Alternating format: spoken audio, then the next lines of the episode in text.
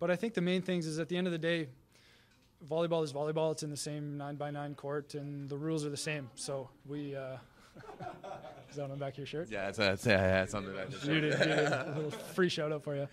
Um, and it doesn't matter who's on the other side of the net. You need to still execute to the best of your ability if you want a chance to win. What's going on, everyone? It is Tuesday, December 5th. It is episode 99 of the 9 by 9 It is the best 81 square meters of the best volleyball content on the internet. My name is Everett DeLorme from Toronto. That is Rob St. Clair from Chi Town. And we've got a great week of volleyball uh, to recap uh, to get it going. But first and foremost, um, if if you're a member of the Canadian volleyball community, um, you know that uh, we've been we went through this last weekend with heavy hearts. Um, there was a tragic incident uh, up at uh, Thompson Rivers Universities where three members of their men's volleyball team um, were part of a, a horrific crash.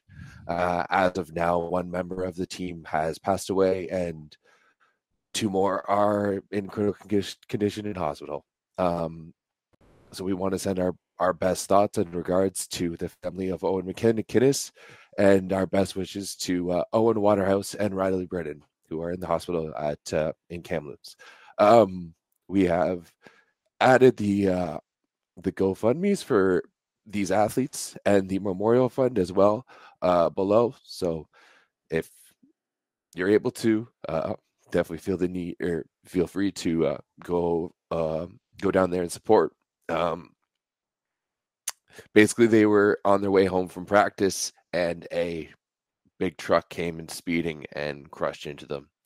Um, and uh, yeah, it was great to see the coming together from the entire volleyball community over the weekend. Um, moments of silence everywhere, orange being worn everywhere. Um, but tough time for uh, a lot of people right now. So we just want to send our regards to them. Yeah, I have nothing to add to that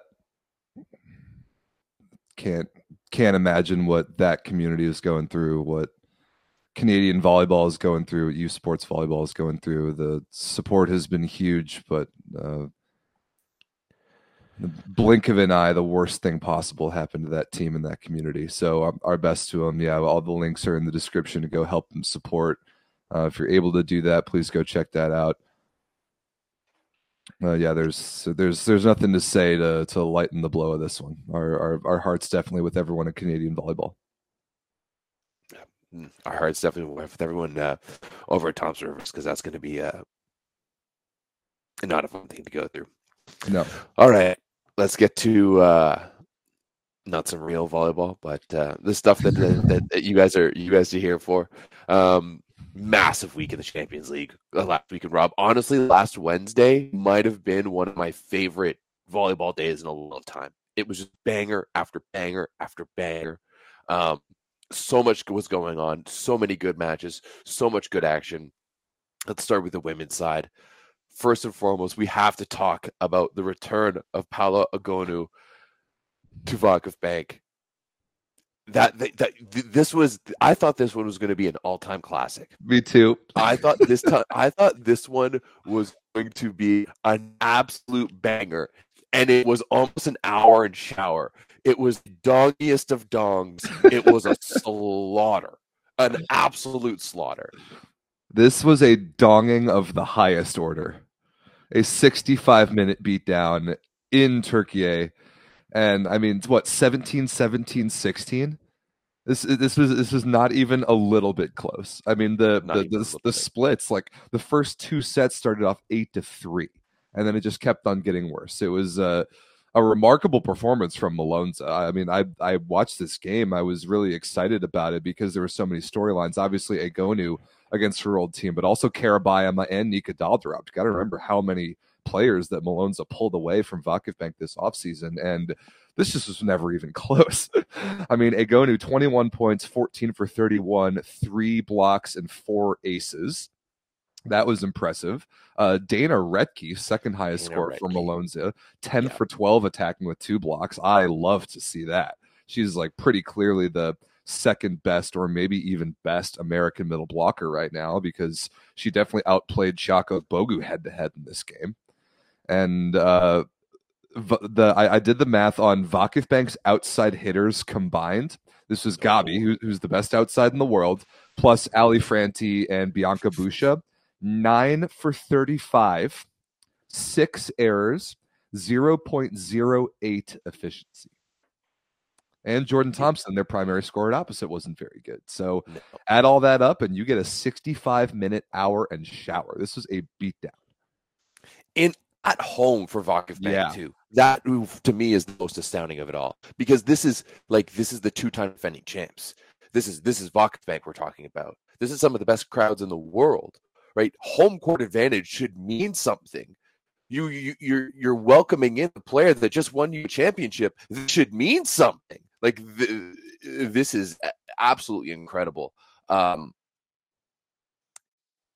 to me, it, like it's just a reminder that Egonu is is still one of the best players in the world. But this is serious alarm bells for me for Vakif Bank. Like this needs to be this this this has to be like a players only type of meeting. Like what is going on here? That uh, this is inexcusable.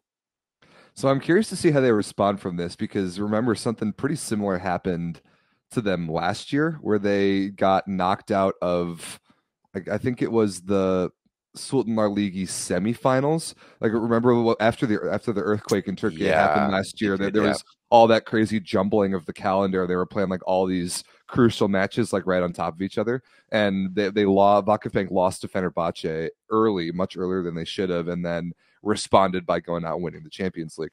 Uh, and and we suspected at the time that something like a players only meeting probably happened in that locker room then, and they were able to turn it around and win the Champions League. So that that sort of thing has happened to this club before. The difference is now they don't have Paola Egonu anymore. Do they no. have the weapons to make a similar turnaround this year to get back towards the top of European and global volleyball where they belong? And I, I'm honestly not sure. I'm not sure. Uh, I'm not. I'm not sure either. Right, because this is this is essentially the same team. Like it's Gabi and and and and team and and co. But unfortunately, like Jordan Thompson is not what Isabelle Haak is, nor what Paola Egonu nope. is in terms of, of, presence on that right side, right? Um, and there's there's always been a little bit of balance there for Vakif Bank, and it's just it's just not there at the moment, right? And unfortunately, that P two position has really been struggling for them yeah. as well. Like that's that's like Frantti was bad in this one and she and she was a bit of a hole. Like not only attacking but her reception was terrible. 18% positive 18% uh perfect. Like that's that's that's not good enough no. you know? So it's I don't know if the like like going to need to change their play style to a much more even play style. Like they're to be need to be a lot stronger down the middle than they were in, in this one. If they're to need to be a threat long term, both in the Super League and in the, the Champions League. That's what I was to bring up. Is this middle duo of Zehra Güneş and Chiaka Ogbogu, who's able to play Champions League because there's no foreigner limit, like that probably should be on paper the best middle blocker duo in the world.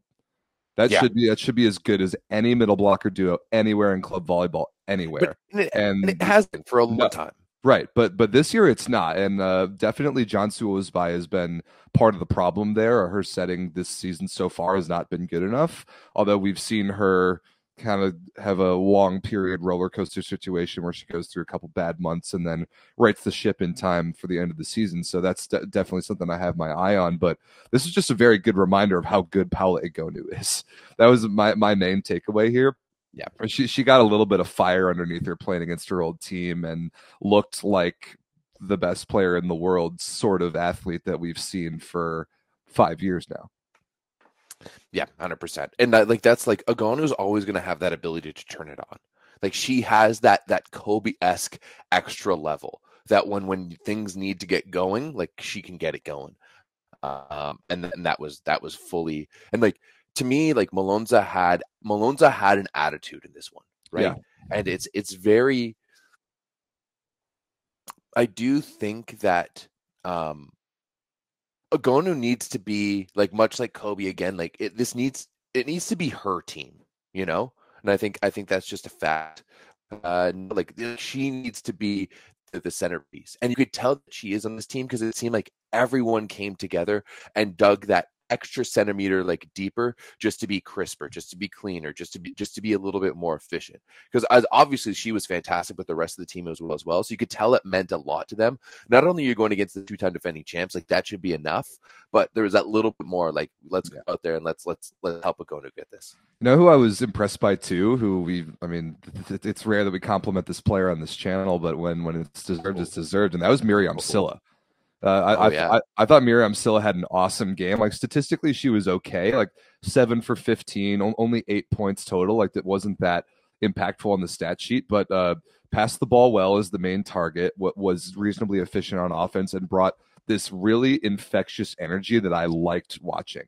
I think like she probably was the the number one player, like you're talking about, to feel the juice that Paola Egonu needed in that matchup and help oh, get it to her we knew that those two those two are besties. Oh right? yeah, like like those those two feed off each other. So that that that's not surprising at, at, all. And to me, that's why you know we've been asking why are they going with Sylla as opposed to you know Helena Cazaute um, from France, but it, it's clear why. Like she's Egonu's girl. Like yeah, you know. And I mean, she, if she plays like that, it's it's a no brainer to keep playing her. But uh, that's the big if.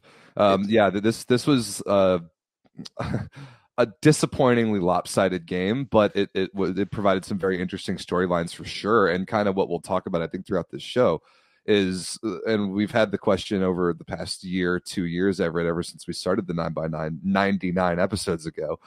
Crazy. What's what's the best league for the ninety nine for the nine by nine? That's right.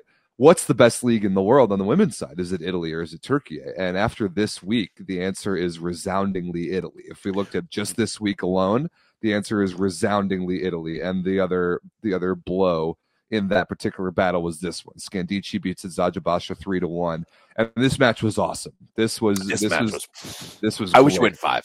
Me I really too. wish you went five, and it almost I, did. I, it, it, it, it did almost go five, but Scandicci really pulls back. And now, Rob, I have to say this uh, uh, before we, we get into it.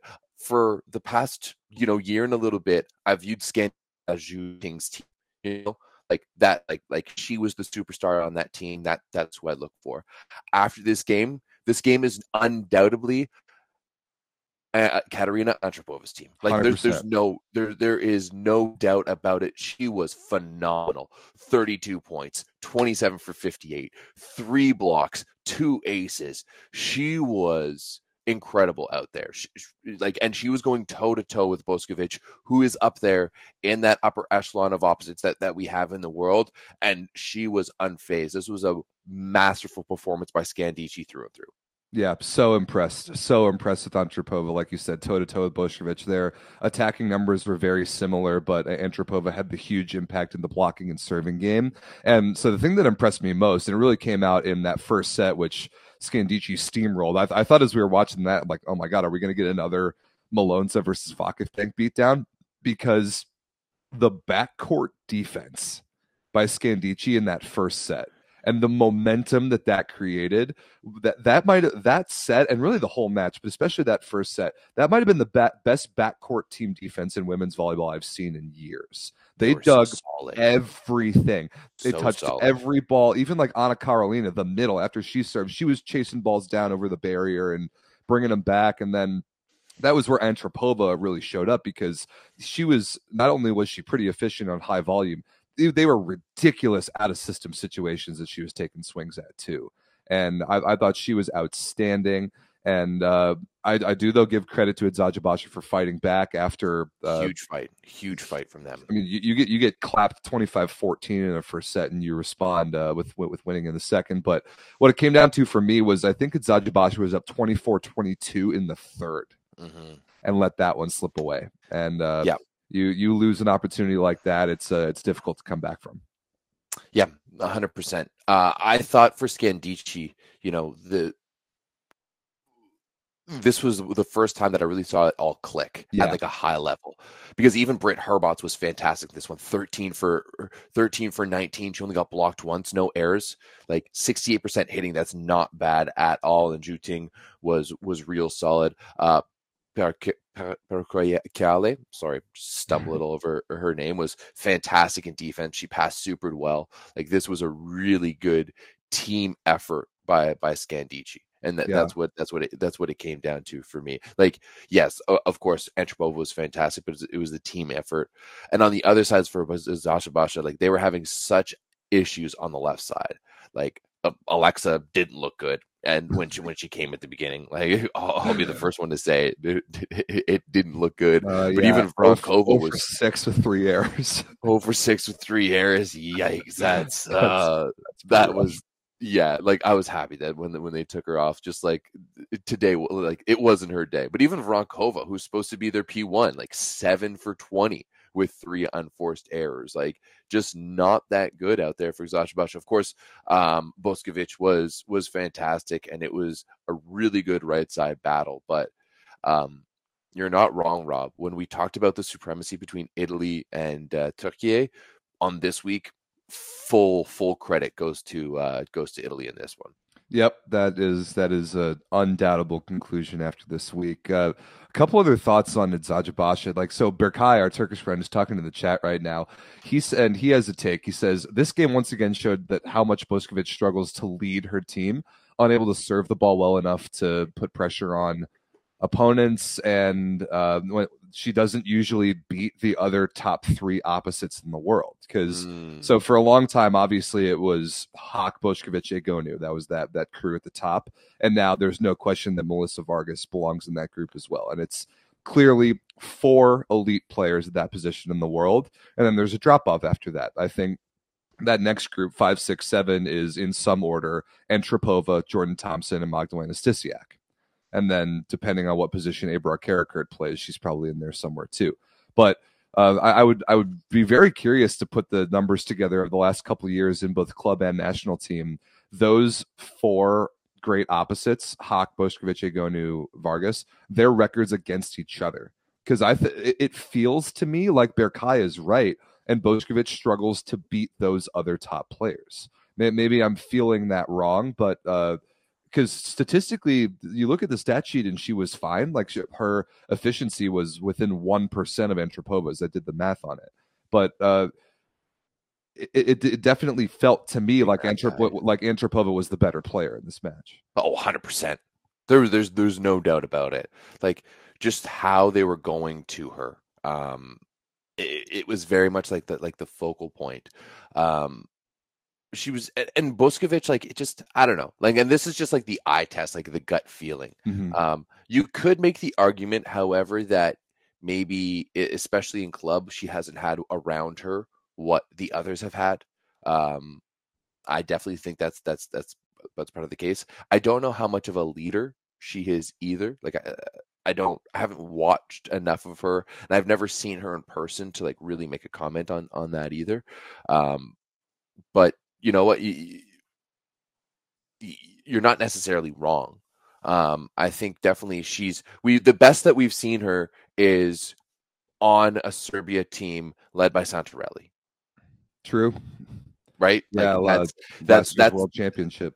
That's that's where we we've seen and the world championship before that as well. Did right. he lead them in that? Yeah, pretty I'm pretty pretty sure he was coaching them too. Right? So uh I think physically she has the ability to be amongst that that upper echelon.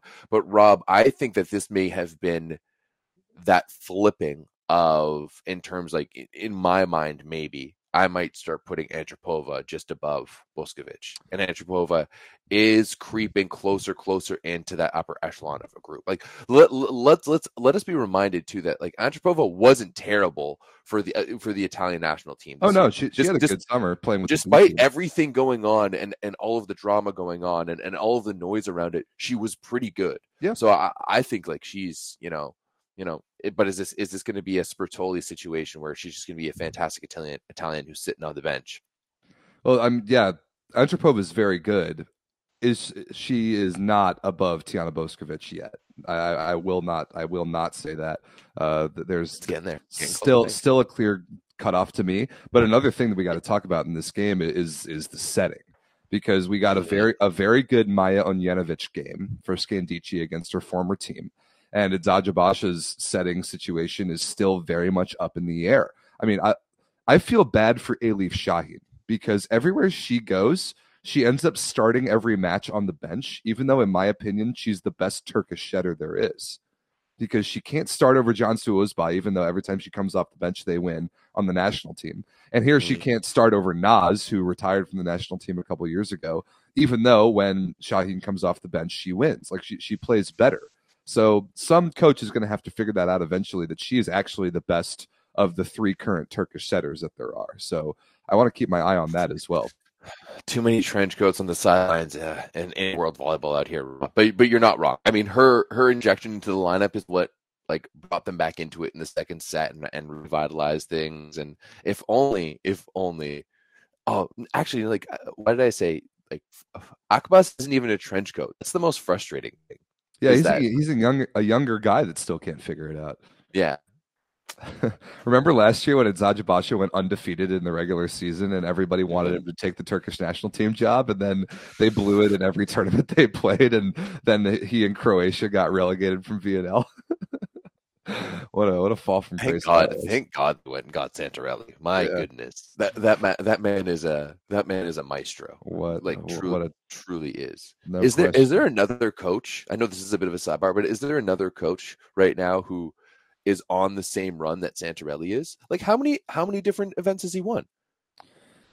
Oh man, uh, the, the only Like thing he he wins multiple trophies a year on both in the club and the international level. I mean, yeah, he was literally flawless this national team season. It was just like Conegliano getting pumped by Fenerbahce in last year's Champions League. That, that's been the only recent miss. But uh, I mean, nothing, nothing anyone could have done about that Fenerbahce serving from last year. Uh, yeah, I mean, there, there's no question that Santoro is the best coach in the world. Uh, here, so here are the rest of the scores from Champions League, and like even the games that we didn't talk about in detail. Look at that. I mean, there were there were five five setters. Like this is what we've been waiting for women's Champions League. Like even even the games that weren't including the elite contenders were still good. Like Likane versus Łódź, good. Potsdam versus Calcit Kamnik, like that shouldn't have been as good as it was, but 16-14 in the fifth. Uh, like plenty plenty more five setters in there, uh, and then Fenerbahce was the saving grace for the Turkish league, uh, beating Budowlani Łódź in a three dong. But uh, th- th- this is the week of women's Champions League that we've been waiting to see. And unfortunately, this week, starting tomorrow, we go right back to those same matchups from week one, where there were nine three dongs and one four setter, where it's just going to be beatdowns, and it's not even really worth talking about. It's it's kind of annoying. I also don't understand why they're rushing this calendar so much. I've so never like I've never seen so fast. Yeah, we're halfway through Champions League in the first week of December. I've, I've is- never seen that. which is crazy because the super finals are still going to be like end of May. right? Like we we are rushing to wait. We are we are rushing to wait. Spread it out a little bit. Like Yeah, what are we it's the holiday season. Give the players time. Especially like if you you just had such a jam packed international season, you're going to jam pack Champions League. Like think of the players here, guys. Goodness gracious. I hope they all get like a month off around the holidays and, and the new year. Uh, they- uh, dude, There's there's no way. There's no possible way that anyone's getting any time off in the volleyball world. Yeah, this, this this is volleyball we're talking about. But uh, yeah, shout outs to Women's Champions League for giving us some really good entertainment last week, and then uh, similar shout out to Women's Champions League for not even being watchable this coming week. It's it's the the duality of that tournament. before before we move on, Stefan in chat is bringing up some good some good points. Boskovic is two world championship golds, three European championship gold, and four Olympic medals. Yeah, her national team career has been way better. Now, like Haak plays for Sweden, and Vargas Yeah. has only played for a year, so there's an asterisk there. But uh, the- uh, interesting part of that conversation for sure. Uh, get in the volleyball source Discord. Let, let's let, let's have some more detail on this topic of uh, you know Vargas, Haak, Boskovic, Egonu. Let's let's compare the four of them. Get in the volleyball source Discord. Links in the description. We'll uh, we'll we'll talk about we'll talk about this in some more detail. We'll we'll, we'll duke out there. Um, is that all we want to talk about here for for the women's side, Rob? Yep. Let's was- move on to the men. it was a massive day on on either side. As I said, Wednesday was one of my uh, more favorite days. And Rob, on the women's side, we talked about Italy's domination of Turkey. On men's side, it was Turkey's domination uh, over everyone else. Two massive five setters with the teams from the Efeler League uh, picking up some big wins. Uh, where do you want to start?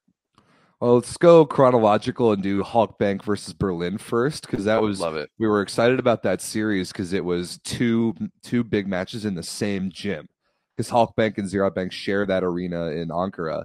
And so first thing in the morning, at least my time, uh, the, the Berlin recycling volleys came to town, and Berlin went up two to one in that game and Mhm. should have won that match.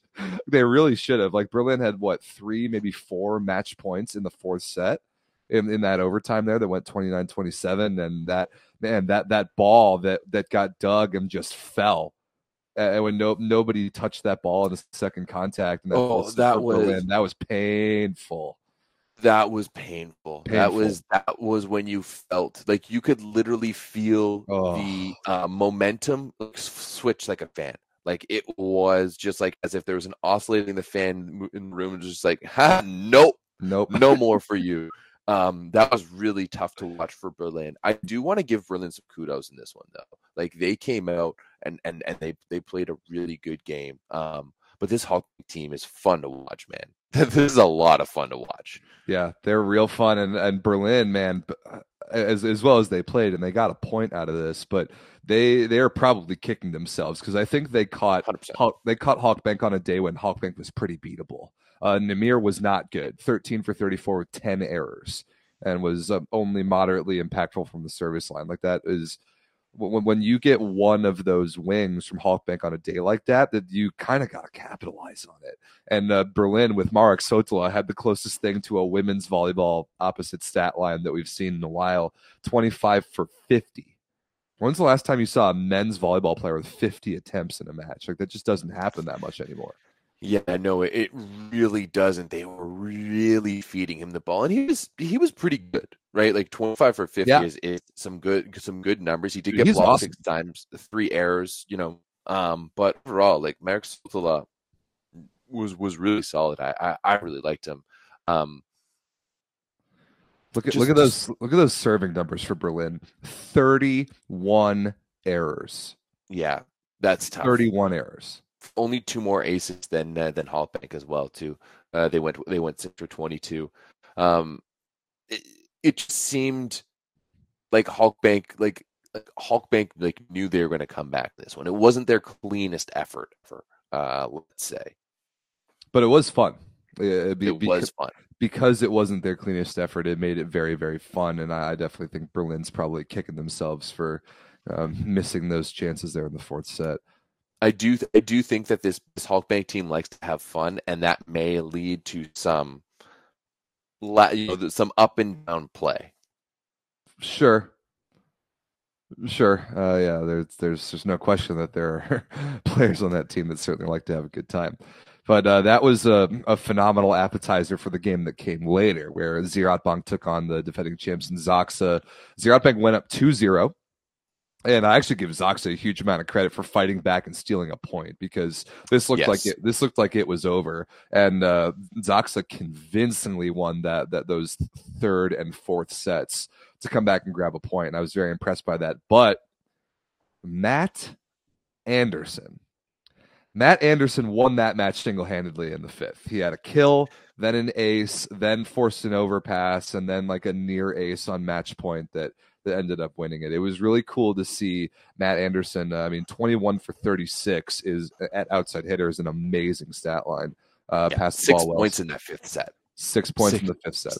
So Yeah, he five he, five for eight. he took over. He dominated in, in the fifth, and then uh, nobody could touch him when it got there. But I do give ZAKSA a lot of credit for fighting back and grabbing a point. This is a fun, fun, fun match. Yeah, it, it really was. I mean, it, it's a tough one out there with Vladislav Gill setting uh, this team. Yeah, he did not look good. he did not look good. You can just tell that this this this offense is just trying to work through the kinks of not having Janusz run it. And I mean, it, it makes a lot of sense. Like they were the fact that they were still fifty one percent on the day is astonishing. It really comes down to that that third and fourth set when they they really tuned it, turned it on. I thought Kaczmarek was was was pretty solid in this one. Śliwka was was ridiculous. Um, who do they ha- who do they have on the on the left? No, it was it was Bed- Bednorz. No, um, it was Bednorz and Śliwka, but they're just they're just missing. uh, they're just missing that crispness. It's Yep. so hard to execute that offense when you don't have Janusz running it. with a third string setter. Yeah, don't ever think that setter doesn't matter, boys and girls. Uh, on the other side of it, though, Rob, do you do you wish that you would have had this Matt Anderson play for Team USA this summer? Because it has looked like he's been much better um, for for Ziraat Bank than he was for the Stars and Stripes this summer. I'm not worried about Matt Anderson. I mean, what what have, we lost like two matches the entire summer, three matches, Oh, yeah. on- only Yeah, one one important match, like VNL Silver, like easy win at Norsika, easy seven and zero at Olympic Quals. Like, I'm not at all worried about anybody on Team USA performing, but uh. I, I do want to give Bedirhan Bulbul a shout out in the middle because he's quickly like Ye- oh yeah, climbing up quickly up what should be people's world middle blocker list because this kid is good. He's really springy. He blocked seven balls and went eight for twelve with an ace. I mean, sixteen points for a middle, the second highest on the team is is sick.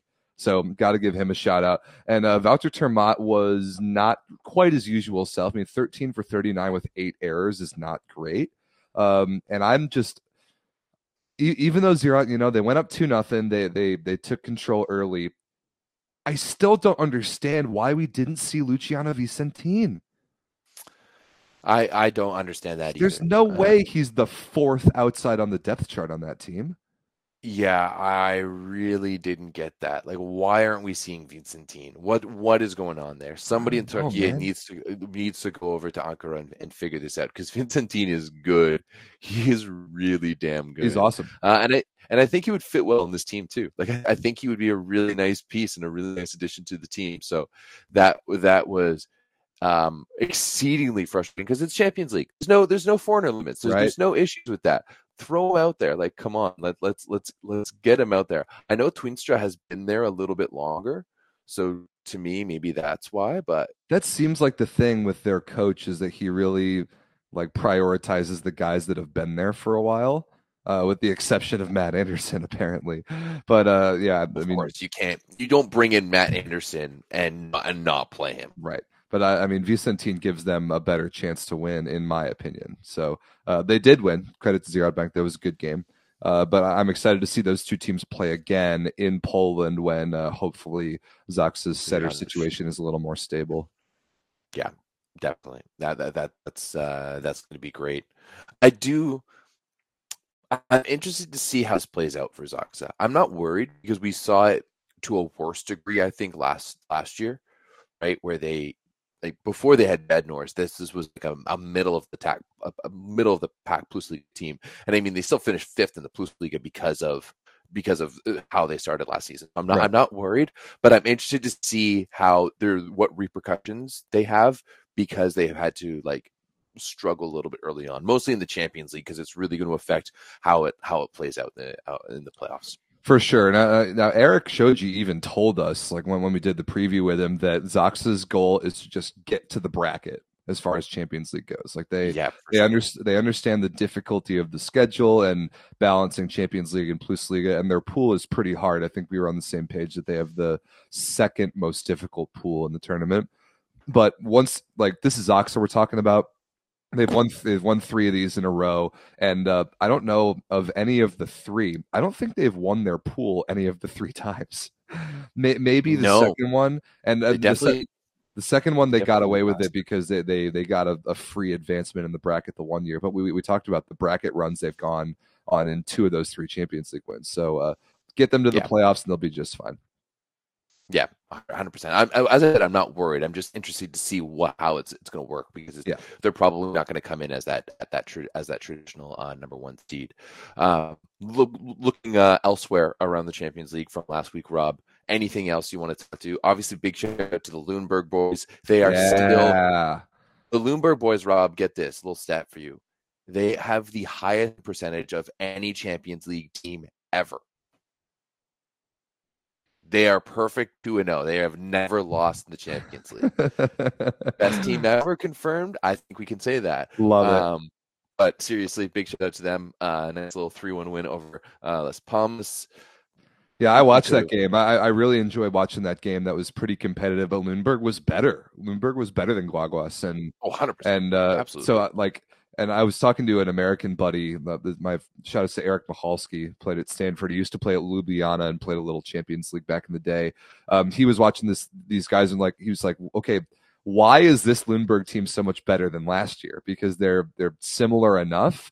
And the, the reasons to me, other like we, we love to talk about the North American guys, but it to me, it's the two Germans that are in their starting lineup Yeah. playing transformationally better that are the reason Roars why Lüneburg's Boma. playing so well. Yeah, I mean Jan Buma, seventeen for twenty seven and two aces at opposite. Like that, that's that's spectacular. Like above fifty percent efficiency in a Champions League game. Like that's that's wonderful. And then Eric Ruhr is similarly good, like fifteen for twenty eight and pass the ball lights out. Like those two guys have been Lüneburg's two best players. As, as much as we love to talk about of like the four Americans and four Canadians or whatever it is, it's those two German guys that have been carrying that Lüneburg team so far. Hundred percent. I thought Gage was really good in this one. Gage was too. great. His, his, his passing stats are, are are phenomenal out there. Jesse Elser also pretty good. Fifteen for 30, 17 points uh, out there as well with with a couple of aces. Um, Did get ace six times, but we'll, we can ignore we can ignore that one. That one. Did he? Oh, he did get six Yeah, that's tough. Yikes! That But- is tough. But uh, shout outs to Gage. Gage brought Gage pulled like a, a Grebennikov play where he was jumping over a barrier, like had one foot on the barrier and backhanded fist brought a ball back in, but then his teammates pro- his yeah, teammate that. promptly freeballed the ball out of bounds, so that was disappointing. But that was a cool play. Uh, yeah, very impressed with Lüneburg so far. Now they get, um, I think they get JSW in their next game, so we'll see how that goes. Yeah, I mean, we said it in the preview, Rob. This was Lüneburg's perfect opportunity to to, to advance through this pool, right? Yep. And like the, right now, they, Go they four and two that- and take second. get four and two, take seven, second, and probably get clobbered with by whoever they play. Unless like imagine they like matched up with Berlin or something. I guess that probably wouldn't happen because Berlin's not going to win the pool. But still, um, who knows? Good on good on the the Lüneburg boys. Uh, around the Champions League, what else? Piacenza beat Benfica. Yeah, that was a good game. That was a good game, and and Benfica actually had a chance solid. to. Yeah, they are. But, good home crowd there in Portugal. Uh, Benfica really had a chance to steal that fourth set. Honestly, though they Piacenza almost gave it away. But uh, remember Everett last week when I was like, "Hey, keep your eye on Robertlandy Simón." It's been a while since we've seen a nice Robertlandy Simón stat line. How about this one? Seventeen points, ten for fourteen attacking, three blocks, four aces. Yeah, That's that's not what- bad. That's what we're talking about. That's, That's that's not bad. that's the big man dominating. Now, now I, I, I thought Pierce Shenko played pretty well. He like they were matched up against each other, and Pierce held his own. But uh, I mean, Robertlandy is Robertlandy. Robert Landy is Robertlandy, and he will forever be Robertlandy. That's like, right. There's, yeah, no, there's there's there's so many things. There's holding your own is the best you can do against Robertlandy. Re- re- really, truly. Um, Also, Gironi was awful and should not have started every set. Six for 17, four errors.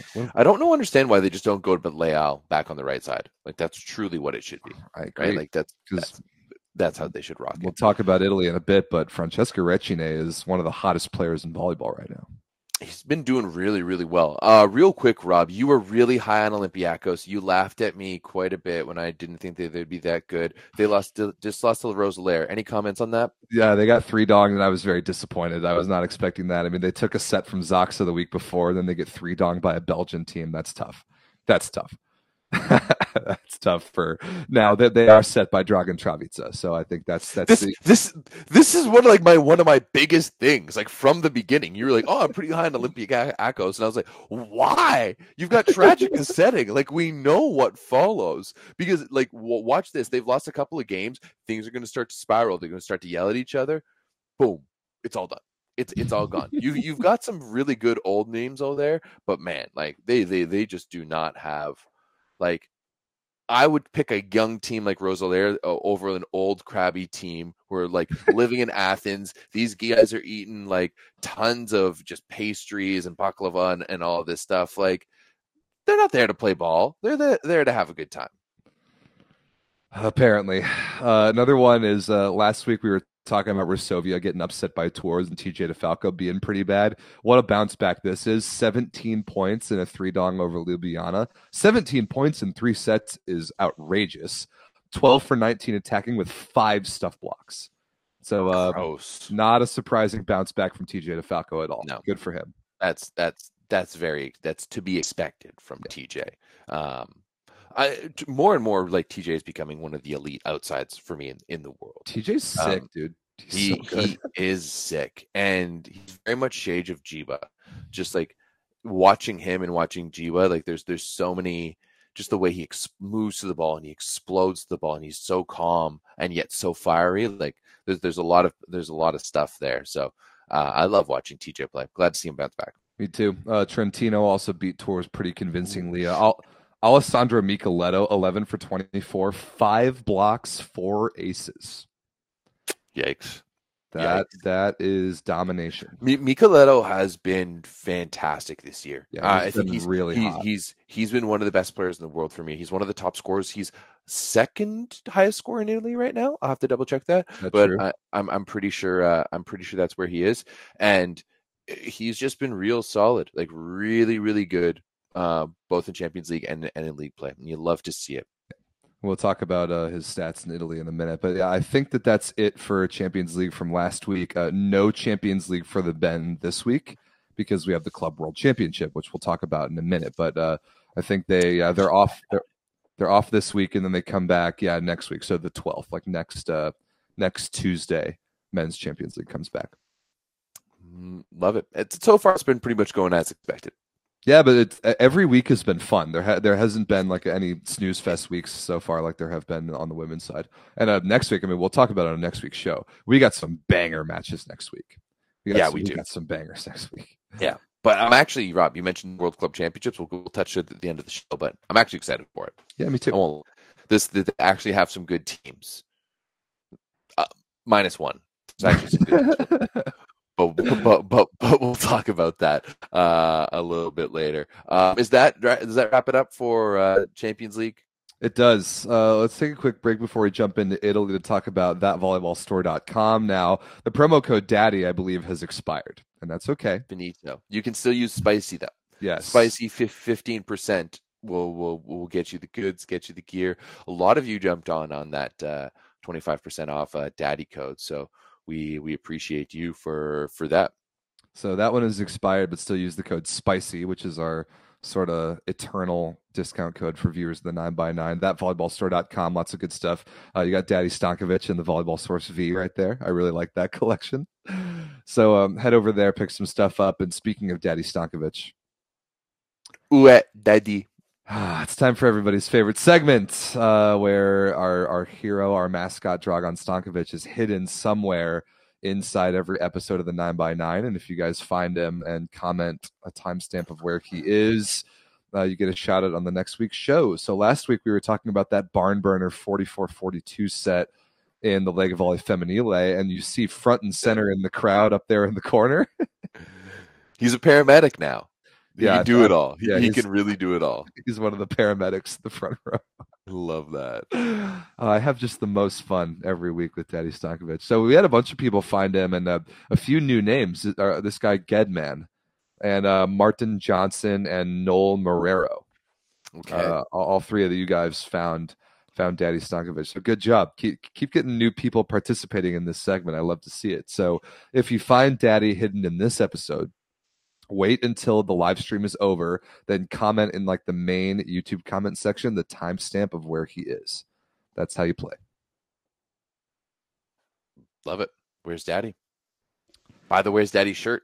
By the way, his daddy's shirt. He's somewhere. Not going to tell you where, but he's somewhere. He is somewhere. Speaking Oh. of daddy, daddy plays in the Super Lega. Let's talk about it. Yeah, Daddy. Uh, Daddy just barely walked away with a five-set win this week over Taranto, which is not a team you should be going to five with if you're Modena and you want to be taken at all seriously. Well, apparently it's a Um, team that everybody is going to five with because Taranto Oh, is my- 0 and 8, but they have five points. Five of their eight losses have been in five sets, which is insane. Isn't that ridiculous? I've never heard of anything like that. Like to, to go 0 and 8 but have five points. This is like, that's like like soccer numbers, like where a team is like winless, but they they still in the playoff picture because they have all draws. Like that's that's what this is. This, that's what this is That's like. probably my number one complaint about why soccer sucks is because of ties. That's the dumbest thing in all of sports. You have a way to break the tie, break the tie. There's ties in the NFL too, though. Yeah, and there shouldn't be. That sucks. That's stupid. Anyway, uh, Maksim Sapozhkov came back in this one for Modena and uh, was very good. What, like 25 points on 24 for 36, and they still needed five sets to beat Taranto. Like that, that's bad. Modena, figure it out. I don't think they're gonna figure it out. Like this isn't a good Modena team. It it it it it really isn't. And I think going away from Giani was a bad decision. I I really do. I'm worried about what we're going to see from Modena over, the next little bit. Because like when I make my depth chart right now in my head, they're like hovering around like not making the playoffs. Like there's there's a lot of teams that I rate better than Modena right let's, now in let's this. look at let's look at the standings. I mean, they're Right, in, like- what is that seventh? I and I wouldn't exp- I wouldn't be surprised if if if uh if uh, Verona drum- jumps them. Like Verona's bad right now, and really bad. but they have the potential. They have the potential to make a run. So I, I don't know. Like other than that, like like this is a team that used to win championships. Now they're fighting to stay in the playoffs. Just saying. Well, uh, when when when you're struggling and you need to make some changes in the third set or the fourth set, you know what you do if you're Modena? You bring in Daddy Stankovic.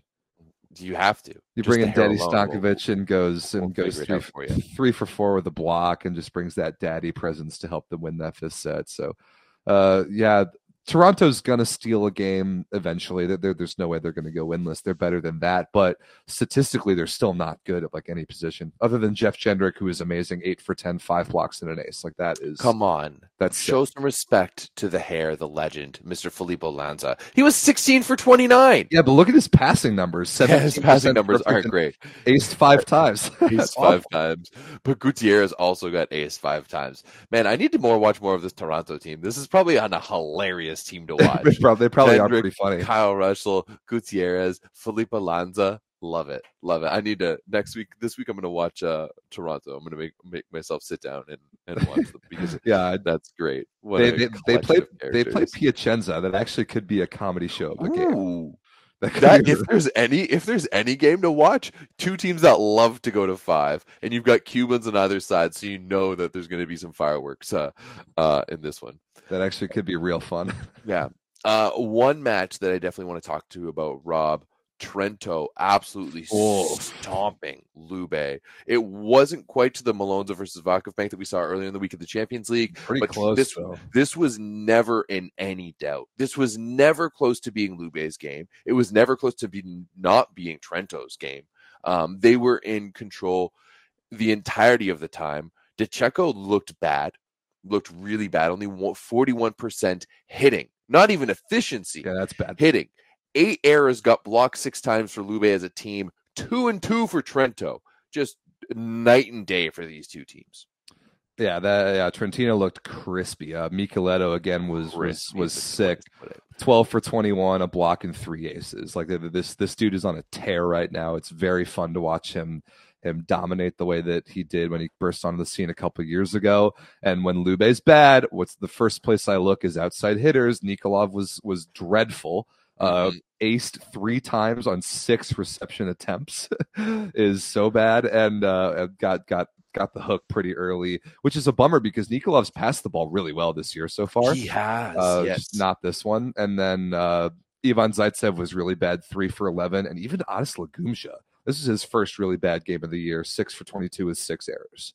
So just let no, nothing work for Lube. Throw this game in the trash, move on to the next one, and, and just try and be better next time. But yeah, this was uh, what I wrote in the, in the show notes a swift and merciless donging. that's, that's what this was. I don't know why that makes me laugh so much. A swift and merciless donging. That's it's exactly exactly what it was. Um it was yeah, it was really just all Trento Yep. the entire time. That that's really all I can say. I do think that when Trento's rolling like this, you really need to crack them. And right now, Lube wasn't like well, especially last weekend, like Lube wasn't even coming close to doing that. Um, but they kind of have to play almost a perfect game if they want to be able to do that. Like they have to play a similar game that they played to against Perugia for that that win against them. uh, if if they if they want to crack um if they want to crack Trentino. Yeah, Trentino's very good, and their like we always talk about them, their floor is very high. They never Yes. play they they never play down. They rarely have bad games. They're just very difficult to beat. and despite having a new coach, they've really continued with that that style. Which Totally. I which which I've really and like I mean personnel Good wise, organization. it's- Good organization. hundred percent, definitely in the top five organizations in in world volleyball, men's or women's. It doesn't really matter.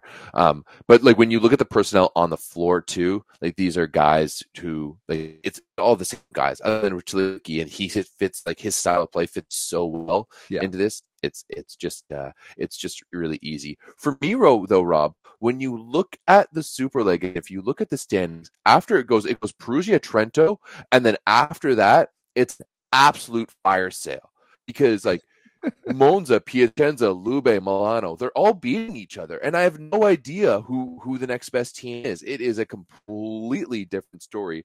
I mean, Milano kicked the crap out of Monza yesterday. I oh, was that was not that. even close. I was I was out and about. I went and got my Christmas tree. You know, got I was busy this week. We're we're getting festive around here. I'm just seeing the Discord like blow up about Milano versus Monza. Well, let's And, uh, talk about it. Let's yeah, talk about it. 100%, Let's 100. percent Let's talk about it because I was looking at the stats and it seems like Monza just like decided they weren't going to play. Yeah, They, they, they, decided they- to take a crap instead of instead of playing on this one. yeah, they never got off the bus. 14 service errors, zero aces. It, it was it, it was it was horrifically bad serving across the board. Uh, offense wasn't good. Ran Takahashi hit zero. Gianluca Galassi hit negative and missed a bunch of serves and got yanked. Like um, Maar was probably the best player, nine for 16. But there was uh, this. This just was never even a game, and, and it wasn't really that Milano played great. It was Monza making 14 service errors, 10 unforced attacking errors, and getting blocked 13 times in three sets. Like that's it. It's a lot. That's that's that's a lot. That's- they, they, they gave up almost 37, 37 points basically just given away. Wow. That and that's that if if you were to ask me who after after Trento would be the the, the second the, the team the, the most the least likely, sorry, to have a game like this, it would be Monza. Just by how steady they've been all year. But this is bad. Um Yeah, that was bad. I- I, hope that they bounce back, and I think that they will. But th- this, Yeah, this was never 100%. even close. This, this is like Lube. This is a burn the tape sort of game. Like, not, there's nothing to learn from this game. Just forget about it and move on. and Milano is really weird this season where they have games like this and then they have bad games. I know they started without Porro for so long, but they've also been all over the place. Once again, that pack of Lube, Piacenza, Monza, Milano, like Modena and Verona on the outside, that is interesting. Like, give me more of this. There's Yeah. this the Super League is so compelling this year, and I absolutely love it. Yeah, that, that's that's where the the drama is right now. Is right in the middle of the pack. Uh, only other thing I wanted to talk about in Super League is Piacenza. Piacenza beat Verona three to zero. That's no surprise. Verona is is just an absolute dumpster fire, and I hate watching them. And they're frustrating and they're annoying, and I don't like it. They need Noumory Keita back badly. Uh, their their statistics were horrific, other than having 15 blocks, which was good. Um, in three sets, they had their their middle attackers had nine attempts. Nine attempts. That drives me crazy. I hate that so much. So Verona figure it out. Fire Stoytchev. We've talked about it a bunch, but the only thing I wanted to talk about here is something that I've never heard of or never seen anywhere ever. Manuel Zlatanov gets in the game for Piacenza at age 15. The youngest player in Superliga history, 15 years old, 8 months, 25 days. Finds his way in a Superliga game. Thinking about what I was doing at 15, especially like in a volleyball context, like oh, I was I was playing my first year of See, club. me I was bad. I was bad. There's 15 no years old in the Superliga. and he got a point. Yeah, he did. He, he he went out there and got a point. You know what? That's is is is he can maybe our Italian fans can let us know like is he legitimate or is this uh like how does this come about? How do, yeah, how, how does this how is how does this come about? Great question. I have no idea. you know because like other than that like leon was playing for cuba when he was like 16 right michieletto was playing for trento when he was like 18 but volleyball isn't generally a sport that you really excel at at the younger ages. This Not at all. gymnastics. No, You know, there's a lot of physicality. And you really need to come into yourself to be able to play. So the fact that he was able to go there and get a point, outstanding for you, kid. Yeah, to even be like remotely close to physically ready to play in the Superliga at 15 and a half is is the nuttiest thing I've ever heard. So Yeah. uh, credit to Manuel Zlatanov. I think that that record of youngest player in the Superliga, that's going to stand for a while. that's going to stand for a while. I don't see anybody breaking that one. Def- definitely not, especially Oh. not in, in, in this this uh, day and age. Yeah. Anything else you want to chat about uh, from this past week of the leg or super leg of volley there? Um, Padova beat Padova beat Catania, Perugia beat Cisterna, whatever. Those are those Who are cares? expected. Who cares? Um, although Theo Faure still leading the Super Superlega right now um, in scoring. He has 159 points Hmm. in eight matches played. Uh, Michieletto is in second with 144. That's not surprising. I mean, he's really the only scorer on Cisterna's roster. Yeah, pretty much, he's, he's the only guy. Paul Goot Buchegger, though, is leading in points per set with uh, Oh, okay. 4.89. It's because Catania hasn't played very many sets because they get three donged all the time.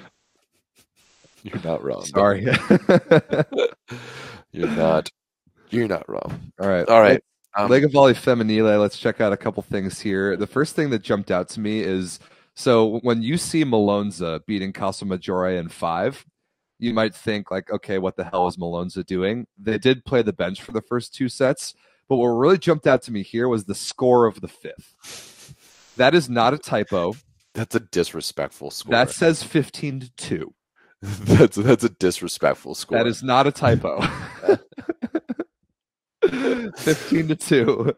Oh, I looked at the stats. I think it was it was it was mostly Dana Rettke's serving. She went on like a 9-point run or something like that. It was uh, I think uh like two or three unforced errors, two or three aces, two or three blocks like it, and it, it was just never even competitive. I mean 15 to 2. You, you don't see you that. know what this you know what this score line reminds me of rob? This is gonna be very topical. Have you seen that clip that started going around from the weekend of a, is a basketball game? And there's a guy going in he's got an open layup goes to lay it in he gets Yep, yep. blocked. The ball comes down the guy who blocks grabs it and the guy has fallen out of bounds and he throws the ball at him so he catches the ball out of bounds just goes the other way. Like the disrespect of that play is the disrespect of this game. You're being like oh my god, like we're beating Monza. Like we, we can do this. We can do this. No, sorry. like 15-2. You don't you don't matter. yeah, that's that's that's tough. Uh, yeah, Malonza like started with basically the whole bench. They put in Egonu and some other characters, and like the I think late second set started the third set, and then uh, never looked back. And yeah, it was So wait, wait, you you tell me that it was all off of Rettke's serving in the fifth? So Does she- standing float? She had she had nine service attempts and, and two aces. Just kind of like a jump float, yeah, like pretty uh, pretty pedestrian looking serve. yeah, honestly. like that's like I, I respect Rettke's game a lot, but serving is not one of the the areas that I think she's phenomenal in. I agree Um, so that's that's a bad look for Casalmaggiore. That that to me is a mental breakdown. for sure. I, I mean, That pretty pretty clearly. Yeah. So uh, yeah, that, that that was real interesting. And then uh, Conegliano Novara ended up being a pretty good game. Uh, three to one. Novara statistically wasn't super good. They didn't have a whole lot going on on offense. Like let's see, uh, Vita Akimova was 17, was the only player doing anything at all on offense. But uh, I thought Khalil Lanier was really good, which I love to see. Uh, 12 for 33 with uh, five aces. aces. That's pretty Yeah. nice. love that. Yeah, I like to see that. Uh, other than that, really no drama. We did see uh, Bergamo get get their first win after firing their coach, but they played Trentino, who's the worst team in the league. So That's too bad. That's too bad that Trentino's bad. it's weird that Trentino's bad. It is the same organization. It's the same club as, as the men, hmm and the men Maybe, are maybe one of our one of our Italians could give us some insight as to why the men are so good and the women are so trash. just clearly they just don't put the same amount of resources in it. They or they are, are they aren't there yet because they bounce back and forth between the top league and they've been relegated a couple times the last few years.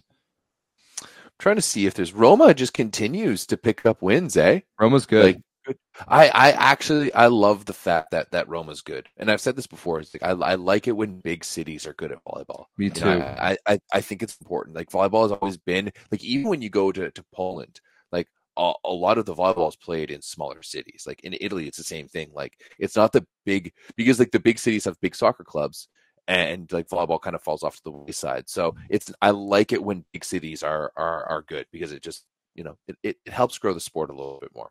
Totally.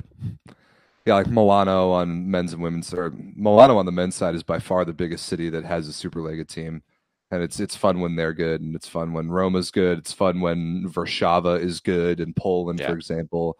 Uh, now Turkey has all their best teams in the biggest cities, but uh, it's fun when Berlin is good. Obviously, yeah, it's good to have uh, volleyball, good volleyball being played in big places. All right, Rob. Let's let's move on from from Italy. Unless do you have the do you have the standings there? You want to sh- flash the standings now? All right. Uh. I, I Um, don't, I don't have them. Sorry. No, it's all good.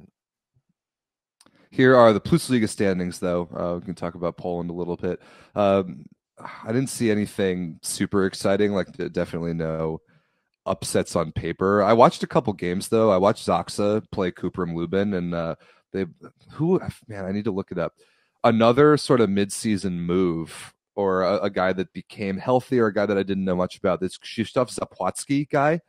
Um, I know really nothing about him, but I think he set this game. No, who is he? Is he a middle? No, he was an outside For who? Sorry, for ZAKSA.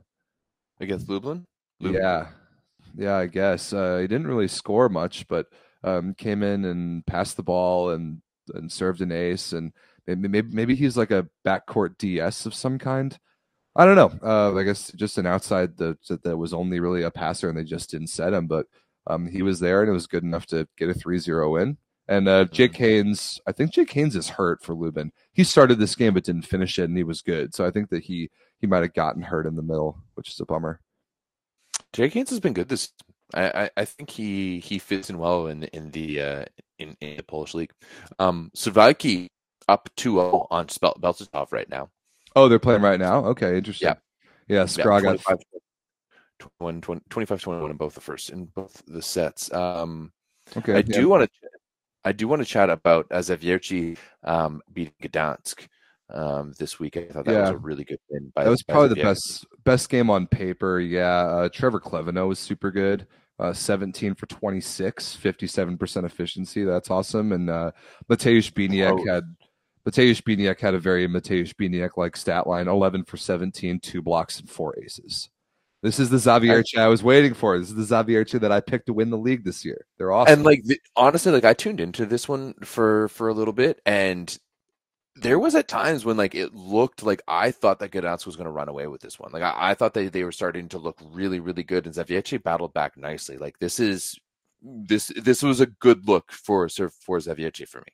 Yeah, and uh, Gdansk is kind of playing greater than their talent on paper because they lost their they be- are. they lost all their best players from last year. But uh, Mikołaj Sawicki is having himself a really good year uh, at outside. Him and Jan Martinez is a nice little duo because, uh, like Martinez, we know the Argentinian guy who's littler. I mean, he went 12 for 22 on offense, which is sick. But Yeah, Sawicki's got a cannon, so that, yeah. So uh, Gdansk is solid, and they have uh, our, one of our favorite setters in Lukas Kampa, who actually isn't even playing that much. It's interesting. yeah, that that is interesting. Who's But yeah. Patrick the the German? I know that's a, that's a funny translation.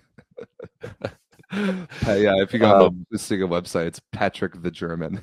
Is is Winiarski still coaching Gdansk? No, he's on Zawiercie. No, So he's Zawiercie. Okay. Was a revenge game for him against his former club. Did you see? I like a bunch of like all the news of Virtue players got knighted Yeah, I did see that. after the game. I saw that. I saw that on Instagram, Yeah, and they all get given like a little toque that like looks like a a knight's uh, helmet. I would love to hear the because it, it seems like the like knights are a very big theme around Zawiercie. I'd, I'd lo- love to hear why. Yeah, I, I don't know why. It is kind of fun. I like it. Uh, other than that, yeah, all the big dogs in the Plus Liga won this week. Like Resovia three dong, Skra, ZAKSA won, uh, Varshava won easily, JSW won easily. Uh, we saw Taylor Averill get in for Varshava a little bit, which is awesome. Uh, Yeah. Have you have you seen on Taylor's Instagram? do Are you familiar with his play that he calls the Golden Eagle? I love yes, I love it. I I love it when this that. happens. It's so well, it's- then he was also he was also posting about how um so um Cody Kessel had to slot in as middle for Berlin, and Kessel got one in his first game. amazing. That's so good. So for people that haven't seen it, it's when if you get an overpass as a middle, instead of going up and hitting it, you go up and jump set it to your outside, and he takes a swing on the second contact. And uh, Taylor calls that the golden eagle, and he got one in his first game back with Varshava. And then yeah, like like Everett said, Cody Kessel randomly playing in the middle, he got one for Berlin. It was on Instagram. It was pretty sick. It's a cool play. Love it. I love it. Um, anything else here to talk about uh, Plus Liga? Nope. Is there anything else in terms of other leagues or anything else that, that we want to uh, chat about? Uh, real quick, uh, we were talking about VakıfBank earlier. They struggled to beat Aydin this week in the Sultanlar League, and Yeah. just sort of a continuation of the theme that that team just got to figure it out a little bit. Yeah, it, there's, there's there seems to be some issues on the back end. I wonder what's going on over there. Is Guidetti losing his control? Yeah, so some people are asking the questions. Maybe those some people are Everett DeLorme, but some people are asking the questions. Also, uh, THY needing five sets to beat Çukurova is really bad. Like that team is not good, and uh, THY with I think like Makris and Julia Bergmann and like all, all those players that were bigger names have just not been good this season for that team. THY uh, currently not in playoff position. Yeah, they have been struggling mightily. Um, all right, want to go talk about some World Club Championships here, Robert? Yes, our favorite tournament, the Club World Championship. I think this one might be good. This one's gonna. I, I think, think- this one's gonna be kind of good. Yeah. I, I think if if there was ever the the chance to um have it be a good one, I think it would be this one. I, I really think it would be. Um, but we'll have to see. Six teams, of course, going to be competing uh, in this one. And when you go down the list, Rob, it's actually not that bad. Five of the five of the six teams are actually legitimate. We still have two teams from Brazil. I don't know why, but in Group A, we've got Minas, um, Perugia, and then the Ahmedabad Defenders, the home team out of India. Uh, of course, playing in the Pro Volleyball League from India. I Um, you can't wait. watch- To, I can't wait to see them play Perugia. That's gonna be I- so that- funny. I, I that is going to be must-watch TV for me, no doubt about it. Uh, Pool Yeah. B, you've got Sada Cruzeiro. Of course, they basically buy their way in every year. Halkbank Ankara, and then for the first time, as long as I've known the World Club Championships happen, I've never seen a Japanese team play. I'm which- excited. I'm excited. Suntory Sunbirds coming in. Dmitry Muserskiy, baby. Dmitry Muserskiy. When's the last time you get to watch Dmitry Muserskiy play? I haven't like- watched Dmitry Muserskiy up. probably probably since before COVID. And he's he's the best. He was one of the best players of a generation. He was the best middle blocker in the world for a while there. He was obviously the the storyline of the greatest coaching decision of all time, moving him to the right side in the 2012 Olympics. And uh, obviously he's gigantic and old and slow and way past his prime. But uh, I miss Dmitry Muserskiy. I'm excited to have him in my life again this week.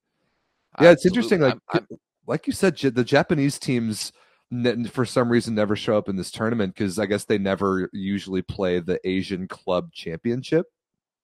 But I guess also this year they decided like to. the the Iranian teams love to just pack like yeah, they do. every year for the Asian Club Championships, they just pack their teams with like Ngapeth and Nimir and Simón and Gord Parent and all, all of these guys, and they win, and then they bring like the worst teams. I'll never, for, I will never for, forget the fact that an Iranian team lost to Trinity Western back in 2012 in this event. Like that will forever be one of my favorite things. Uh, fun fact: the Spartans had 27 blocks in that match. Oh my so God. right? Like you got blocked 27 times by a bunch of like university kids. Like That's awesome. yeah, absolutely. So uh, I will. I've yet to see. I have yet to find the respect for an Iranian team at these events. I hope the Suntory can do a little bit better. Yeah, I hope so too. Uh, yeah, Minas, as far as Brazilian teams go, they're I think they're okay. They've, they've got they've got a couple names you recognize. They've got Arthur Buchmiuk, the Canadian Brazilian. No, Guy. he got injured. Oh, he did. Bummer. Yeah, he had he got injured and he had to have surgery earlier this season, so he's he's out for the season. Uh, that's too bad. Uh, they also have Austin Wilmot, an American middle from Pepperdine, who I like. So I'm hoping the best for him. But Sada Cruzeiro is obviously the best team in Brazil. They always are. I assume they've got kind of the the usual suspects, like uh, Miguel Lopez and Wallace. And yeah, okay, I'm looking at it. Uriarte Yep. setting, Lucao, Otavio. Yeah, the usual suspects. Um, I'm looking at the Ahmad- uh, Ahmadabad um, roster right now. They do feature former NCAA player uh, Max Senica. Um, Oh, from, Australian guy? plays- yeah, who plays for Australia, form, formerly at the University of Charleston. Okay. Uh, speaking of Charleston, I just did a video yesterday with uh, all the coaches in the EIVA, including our boy Luke Reynolds. So that was real fun. Go check that out. But uh, this tournament, I mean, it's going to be Perugia versus Halkbank, and it, it will probably be in the finals unless Halkbank loses to Sada Cruzeiro and Pools somehow. Um, but I, when those two teams do play, and they will, either in the semis or the finals, I'm very excited for that because they won't play in Champions League. Remember, Perugia is not in that tournament. Uh, I think that it'll be fireworks if and when we see Halkbank versus Perugia. So that will be fun. Um, that that's that's worth tuning into. The the times of these games, if you're in North America, are not great. They're they're pretty early in the morning. Uh, Yeah. They're like 5:30 a.m. my time. At least that's when they Mhm. that's when they start. So, but there's usually like a 9 a.m. game my time that I'll be able to watch. So yeah, it starts on uh, it starts tomorrow, and uh, so pool play Wednesday, Thursday, Friday, semifinals Saturday, medal matches Sunday, all on Volleyball World TV if you want to watch.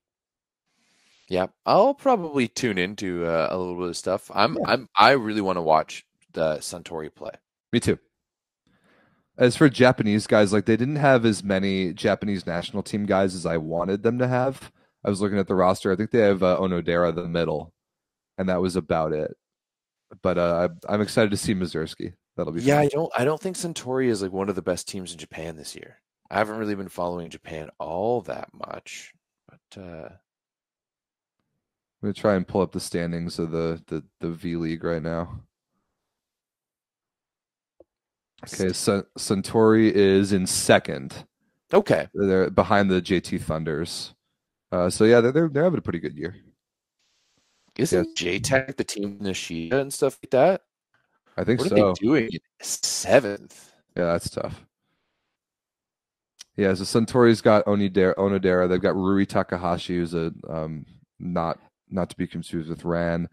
Uh, they've got Yu Yuan Tai, the Chinese outside who plays for the national team. I'm surprised that they have room on the roster for him. They've got a Cuban guy, of course. Who doesn't have a Cuban guy?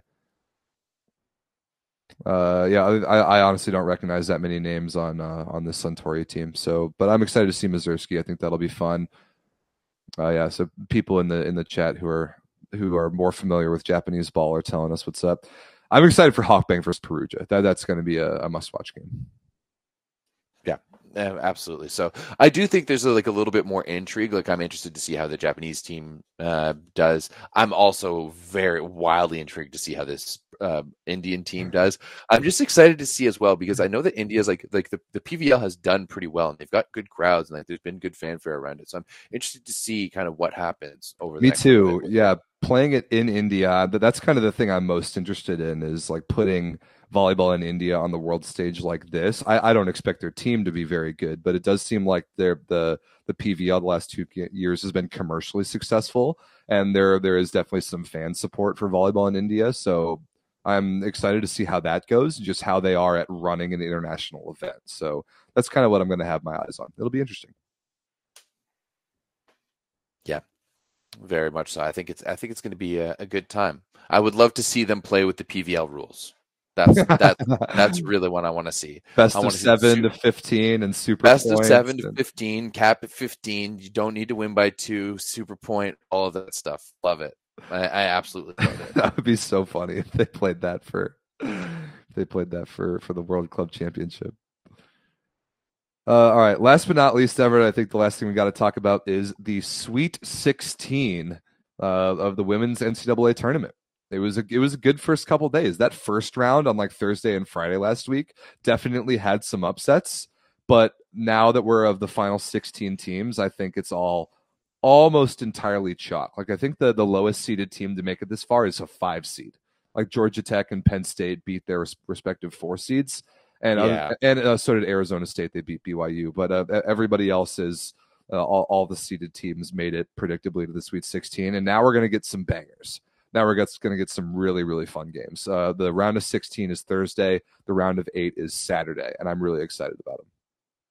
Yeah, I would be too if I could watch. Um, I've been finding it a little difficult um, from Canada to, to watch these matches. Um, but from what I understand, it's been a fantastic cer- tournament so far. I'm still pulling for Kentucky um, to make that And run. Joe. Um, they're going to be Joe. They're going to be taking on uh, Arkansas. The round is uh, Sweet 16, so that's going to be fun. What do you think the best matchup here is? Um, Uh, Wisconsin Obviously- versus Penn State is awesome. Like Penn State is Penn State is a little bit down this year, but you can never count that program out. And like a, I, I like seeing conference rivalries in the NCAA tournament. So like Big Ten game there, uh, SEC game with Arkansas versus Kentucky. Like Arkansas is good, and so is Kentucky. Uh, that's fun. Pac-12 game Arizona State versus Stanford. That's fun. Um, I think I- don't know very much about Washington State. I'm curious to see how they hang in against Pitt. And then uh, Purdue versus Oregon. Obviously, I'm interested in that with uh, my Boilermakers having a good first two games at home, but now uh, without that home crowd advantage against uh, Oregon, who's good. I'm curious to see how that goes. Uh, Texas versus Tennessee. I'm not as high on Tennessee as their ranking. They're a three seed. I think Texas should take care of them honestly pretty easily. And same with Nebraska against Georgia Tech. I don't think that'll be that close. But uh, Creighton versus Louisville is good as well. Uh, Louisville's been to the Final Four recently, and Creighton is really solid. okay. I love that. Sorry. And I think these will be uh, like last week. It was all like ESPN Plus. Like not only was it geo blocked in the US, you also had to have a subscription. Uh, I think it's going to be a little bit easier to watch them this week. So get in the Volleyball Source Discord. We'll we will um, figure it out how to watch this games out if you're outside of the US, and uh, we'll we'll help you out in there. So join that. We'll join that anyway, obviously, but definitely for this. maybe we can have some of our American fans uh, screen screen uh, uh, stream it on Discord for us. Yeah, that, that's that's possible. That's worked for us before. Uh, shouts to Bear Kai for helping one of the Champions League games last week. That was nice. He's done it a few times though. It's been great. It's been great. Uh, yeah, good point in the chat. That Hawaii Oregon game was super good. Uh, or Oregon. no, wait. Hawaii almost got Oregon. Am, am I looking at the wrong game? Because that was a three dawn. uh, Hawaii did beat Iowa State though in the first round, which I predicted. I called that upset. There are a couple of those first round upsets that I, I felt good that I, I was I was on top of. Like uh, what was the other one? Yeah, Minnesota beating Utah State. I called. Uh, USC giving Pittsburgh a game. I, I wasn't surprised by that. Uh, yeah, the, the NCAA tournament's cool, and yeah, the, these games are going to be super good uh, starting Thursday. So uh, get in the Discord. We will help you. Uh, we'll help you watch them. No, these are not on Volleyball World TV. Sorry, Volleyball World TV only has the Big Ten Conference, not the whole NCAA, and apparently not even the whole Big Ten Conference, which is No. really dumb. They, But, uh, it sucks. None of the big matches were on uh, the Big Ten conference on Volleyball World TV this year. It sucked. Yeah, that, that that's You can watch bad. Rutgers though if you want. gross. Rut- Rutgers is always on there. Iowa Ugh. too.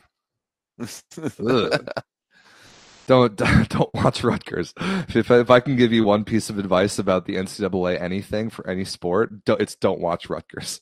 Just don't do it. Ugh. Uh, I think that's it. I think that's a show. Do we have anything else? No, I think that's tutto finito. Cool. Uh, thanks for watching. Thanks for dealing with our slightly earlier time slot than usual. Uh, tune in to Women's Champions League tomorrow, or honestly, don't. It's probably not going to be that good. tune into the tune into the Club World Championship on the men's side. Tune into the, the usual volleyball over the weekend, women's NCAA tournament, and one last time, please go check out the links in the description to support Thompson Rivers University and their recovery if you can. And uh, that's it. Thanks for watching. We will see you all next week.